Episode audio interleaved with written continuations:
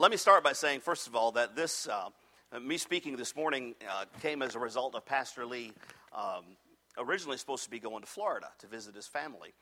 And uh, of course, when the hurricane came in and, and, and all of that happened, he thought it better if he just stayed here around home. And, and so that's why he's here this morning. Normally, he would be away, I guess, and that's, that's why I was asked to speak this morning. But as I was preparing for this morning, I got to thinking about Tyler and Rashawn and their ministries and uh, what they're doing and, and how exciting it is for them to uh, have access to all of these people to share the gospel of Jesus Christ with. And, uh, and, and they began to share stories along those lines, you know, about how uh, they, they've, they've uh, had the opportunity to witness and to share uh, the truth of God's love with all of these college students. And I thought that's wonderful.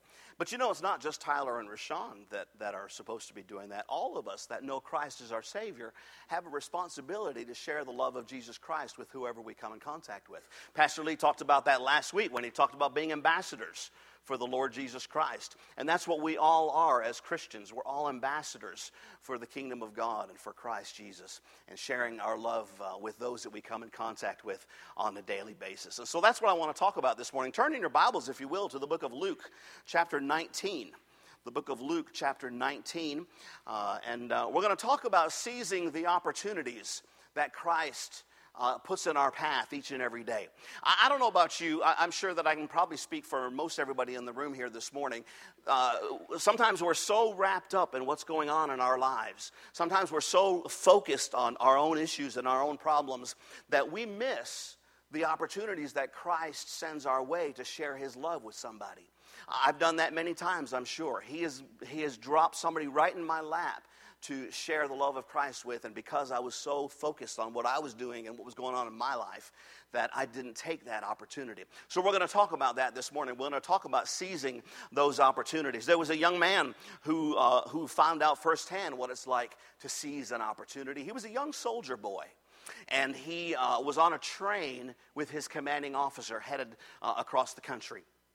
And you may remember as when train travel was big, and, and you'd see pictures and whatnot of, of train travel, a lot of times these trains had uh, seats that would face each other. And as this commanding officer and this young soldier got on the train headed across the country, the only two seats that were left were facing an elderly grandmother and a beautiful young granddaughter. And so, as the train pulled out of the station, the uh, commanding officer and the soldier began to converse and to share with this grandmother and, and with her granddaughter. And they began to enjoy pleasant conversation back and forth. And it wasn't too long before both the grandmother and the commanding officer noticed that uh, the granddaughter and the young soldier boy, there was an attraction there. And it was very obvious. They could see. And so they continued to converse and, and talking back and forth. And, and all of a sudden, they went into a tunnel got pitch black. Couldn't see a thing in there, but you could hear, and you heard the smack of a kiss just in just a moment. And then you heard like that across, the, across that guy's face. And uh, the grandmother thought to herself, she thought, you know what? She said, I-, I can't believe that he kissed my granddaughter. But I'm glad she slapped him in the face. He deserved that. And the commanding officer thought to himself, well, I don't blame him for kissing that girl. She's pretty. But I hate that she missed, she missed hitting him and she slapped me across the face. And then the granddaughter thought to herself, Well, I'm glad he kissed me, but I hate that my grandmother uh, uh, went to slap him in, instead. I hate that she did that. And about that time, they came out of the tunnel. And the light came, came back in, and everybody could see everything. And the young soldier boy, he had the biggest grin on his face. And he just thought to himself, you know what? I just kissed the prettiest girl and slapped my commanding officer all at the same time, and I got away with it. he learned how to seize an opportunity, you know? Stand with me, if you will. Let's read from the book of Luke, chapter 19. The book of Luke, chapter 19. We'll talk about seizing opportunities for just a few moments. You remember the story of Zacchaeus. And that's what this, uh, this uh, part of the, of the book of Luke is about. Uh, beginning with verse 1 And Jesus entered and passed through Jericho, and behold, there was a man named Zacchaeus, who was the chief among the tax collectors, and he was rich. And he sought to see Jesus, who, who he was, and could not because of the crowd, for he was little of stature. And he ran ahead and climbed up into a sycamore tree to see him, for he was to pass that way. And when Jesus came to the place, he looked up and saw him and said unto him, Zacchaeus, make haste and come down, for today I must abide at thy house. And he made haste and came down and received him joyfully. And when they saw it, they all murmured, saying that he was gone to be guest with a man that is a sinner. And Zacchaeus stood and said unto the Lord, Behold, Lord, the half of my goods I give to the poor. And if I have taken anything from any man by false accusation, I restore him fourfold. And Jesus said unto him, This day is salvation come to this house, for so much as he also is the son of Abraham. For the Son of Man has come to seek and to save that which was lost. Father, we love you this morning. We thank you, Lord Jesus, for the opportunity you've given us to worship together. We pray, Father, your blessing upon our time as we've opened up your word and read. We pray that you'll allow us to uh, see what you would have us to know today. Open our hearts and open our minds to the truth of your word. And we ask you to bless it all. In Jesus' name, amen and amen. You may be seated. Uh, normally, on the back of your bulletin, you would have uh, uh an opportunity to uh, take some notes, and we don't have that this morning, but I'd encourage you to, to maybe just jot a few things down in the uh, margin of your Bible uh, this morning as, as we share together. Someone once said, In the midst of a generation screaming for answers, Christians are stuttering. And I thought that was pretty good. In the midst of a generation screaming for answers, Christians are stuttering. You and I, like I said a moment ago, miss so many opportunities to share the love of Christ with uh, somebody that comes in our path.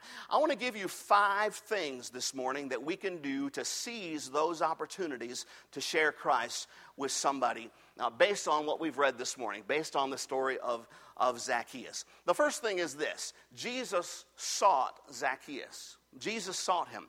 And just like Jesus sought Zacchaeus, you and I have got to seek uh, those that are looking for the truth those that are looking for answers. We've got to go after people because they're looking for hope. They're looking for answers. Jesus was looking for Zacchaeus more than Zacchaeus was looking for Jesus. And Jesus is looking for lost sinners more than lost sinners are looking for Jesus. You'll remember many years ago there was a radio personality that had a good radio show on. His name was Paul Harvey. And I always enjoyed listening to him because he always told things that were, were unique and interesting and whatnot. He made this statement one time. He said, Too many Christians are no longer fishers of men, but keepers of the aquarium. We need to be fishers of men. We need to be fishers of men and seek after those that are looking for answers, that are looking for the truth of God's love. Number two, Jesus cared for Zacchaeus. Jesus cared for Zacchaeus. If you look back in, uh, in uh, chapter 19, beginning with about verse 5, Jesus came to the place, he looked up and he saw him, and he said unto him, Zacchaeus. He called Zacchaeus by name. He didn't just look up at him and, or even just pass by and ignore him. But he looked up at him and he called him by name. And you and I have got to show that we care for those around us as we share the gospel with them. They're not going to listen to us unless we care for them, my friends. We must care enough to find out more about them.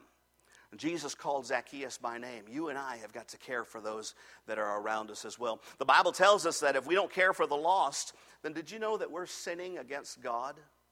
If we don't care for the lost, we're sinning against God. The Bible tells us in the book of James in chapter 4 and verse 17, Therefore to him that knoweth to do good and doeth it not, to him it is a sin. So we need to uh, share the love of Christ with those around us. We know that that's what we're supposed to do, and God commands us to do that. And so we need to care for them as well. The third thing we need to do, and Tyler hit this right on the head just a moment ago, we need to fellowship with those that are looking for answers. Just like Jesus fellowshipped with Zacchaeus, we must be willing to go to them. We must be willing to go into their homes. We must be willing to go into their culture and into their circles, all the while still being uh, separate in our actions. We must go and we must fellowship uh, with them. Uh, Jesus fellowshiped with everybody. In the book of Matthew, in chapter 9, uh, he tells a story of, of, fellowship and, and what was said about him. You don't have to turn there, it'll be on the screen. But uh, Matthew chapter 9, beginning with verse 9, and as Jesus passed forth from thence, he saw a man named Matthew sitting at the receipt of custom or, or at the tax office. And he said unto him, Follow me. And he arose and followed him. And it came to pass as Jesus sat at meat, or they were having a meal uh, in the house, behold, many publicans and sinners came and sat down with him and his disciples. And when the Pharisees saw it, they said unto his disciples, Why eateth your master with publicans and sinners? But when Jesus heard that, he said unto them, They that be whole need not a physician, but they that are sick. But go ye and learn what that meaneth. I will have mercy and not sacrifice. For I am not come to call the righteous, but sinners to repentance. Those that are well don't need the physician, my friends. It's those that are sick. And we've got to go to those that are seeking uh, answers, those that are looking for the truth uh, of God's love. Uh, two men, two young men had met about 20 years ago, both of them college students at a university on the West Coast, not far from the beach. Charles was a freshman, Alan was a junior, and both were physics majors. Alan was both intelligent and articulate, but how Alan got on with his studies was a mystery to many because Alan was virtually blind. He couldn't see well enough to get from place to place without the help of someone else. But when it came to reading, now that was a different story because Alan was oftentimes seeing his face just a couple inches from the text as he was working away at his assignments. Alan got not only straight A's, but he returned to the university as a physics professor. And although he was Jewish in background, Alan was extremely skeptical of anything religious, especially Christian. He was well read and well versed, and he argued his doubt like a scientist. Alan believed that Christianity was unable to pass the theological requirements of science, and he therefore pled agnostic. There simply wasn't enough evidence in his mind to warrant belief in God. Well, as a fledgling freshman, Charles, along with several of his buddies, his Christian buddies, tried to show him there was ample evidence in Christianity's truth. There were not only facts of fulfilled prophecy and the reliability of the New Testament documents, but also the testimony of creation. Wasn't that sufficient? Well, not for Alan. Alan was unusually happy to discuss religious subjects, which always gave Charles and his friends some hope. But even more intriguing was how he liked to hang out with them. Alan didn't have many friends. He was rather unattractive, much too serious, and totally dependent on others for any kind of transportation. But Charles and his friends, they tried to reach out to him the best they could. And Alan knew he could come at any time with them to the beach or, or to one of their many midnight runs to Taco Bell. They always tried to include Alan in everything they did. One night, something happened. A bunch of friends got together to enjoy the sunset and a roaring bonfire on the beach. By the time the evening was over, Alan had made a decision to accept Christ, and no one even knew it. The next day, he went to tell Charles what happened, and Charles asked him what made him decide. Well, he said, while everyone was sitting around the fire, I realized that whenever I'm around you Christians, I'm happy. Even when we disagree with each other, I find myself liking to be with you. But Alan, Charles said, I thought you were never going to become a believer unless there was first enough evidence. Yeah, Chuck, he replied, I still require it, but that's precisely why I now believe. It's how you all love each other that strikes me the most. I never considered that evidence before. A good scientist considers all the facts. I simply haven't found the love you Christians have for each other anywhere else. And that's enough evidence for me that Jesus is Lord. You see, my friends, Alan came to a saving knowledge of Jesus Christ because Charles and his buddies fellowshipped with him. They included him. And that's what you and I have to do. We have to fellowship with those that are lost. We have to fellowship with them, as Tyler was saying and as Rashawn was saying as well, that we have to fellowship with them and show them the love of Jesus Christ without wavering from our stand and our position in Christ. But we can do that. We need to do that. Number four, we've seen already that uh, Jesus sought after him, Jesus cared for him, and we must care for the lost as well. Jesus fellowshipped with Zacchaeus, and you and I must fellowship with those that are seeking the truth of God's love. Number four is this Jesus shared the truth with him. And uh, you and I must be willing to do that as well. We must be willing to share the truth of God's love. You and I exist to call people to be followers of Jesus Christ ambassadors, ambassadors for the kingdom of God. Uh, just like the truth changed Zacchaeus, the truth will change everyone who comes to the truth of Christ. So we must share uh, that truth with them. Uh, and lastly, number five, Jesus taught him how to live and how to give. We can't stop at salvation, my friends. We can't stop at salvation. I was encouraged to hear of the discipleship that's going on in, uh, in their ministries uh, this morning. And, and you and I, we can't stop at getting them saved.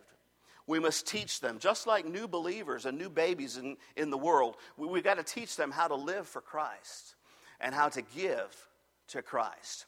You and I exist to disciple people who become followers of Jesus Christ. That's our purpose. We're ambassadors for the Lord Jesus Christ. And we exist to become followers, or to disciple people who become followers of Christ. They need us. They need to know. Uh, they need those who've grown in Christ to show them the way. Uh, it's an eternal investment of your life into another. You'll know the name S. Truett Cathy. Everybody here in this room probably knows that name, the founder of Chick fil A. He made this statement uh, one time If you wish to enrich days, plant flowers. If you wish to enrich years, plant trees. If you wish to enrich eternity, plant ideals in the lives of others. If we're going to reach people for Christ, my friends, we must seize every opportunity to seek out lost people. We must care for them. We must fellowship with them. We must share the truth with them and teach them how to live and how to give their lives for Christ. Follow the example of Jesus, and you'll be an effective witness for Christ. Bow your head with me and close your eyes, if you will, as we close this morning in prayer. Father, we love you. We thank you, Lord Jesus, for giving us this opportunity to come together and to rejoice over the uh, ministries of, of, Char, of uh, Rashawn and Tyler. And we just ask, Lord Jesus, that you continue to bless them.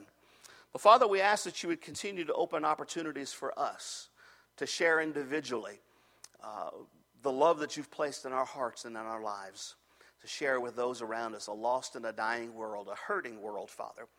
Share with them the truth of your love. We love you, Father. We thank you so much, Lord Jesus, for meeting with us this morning.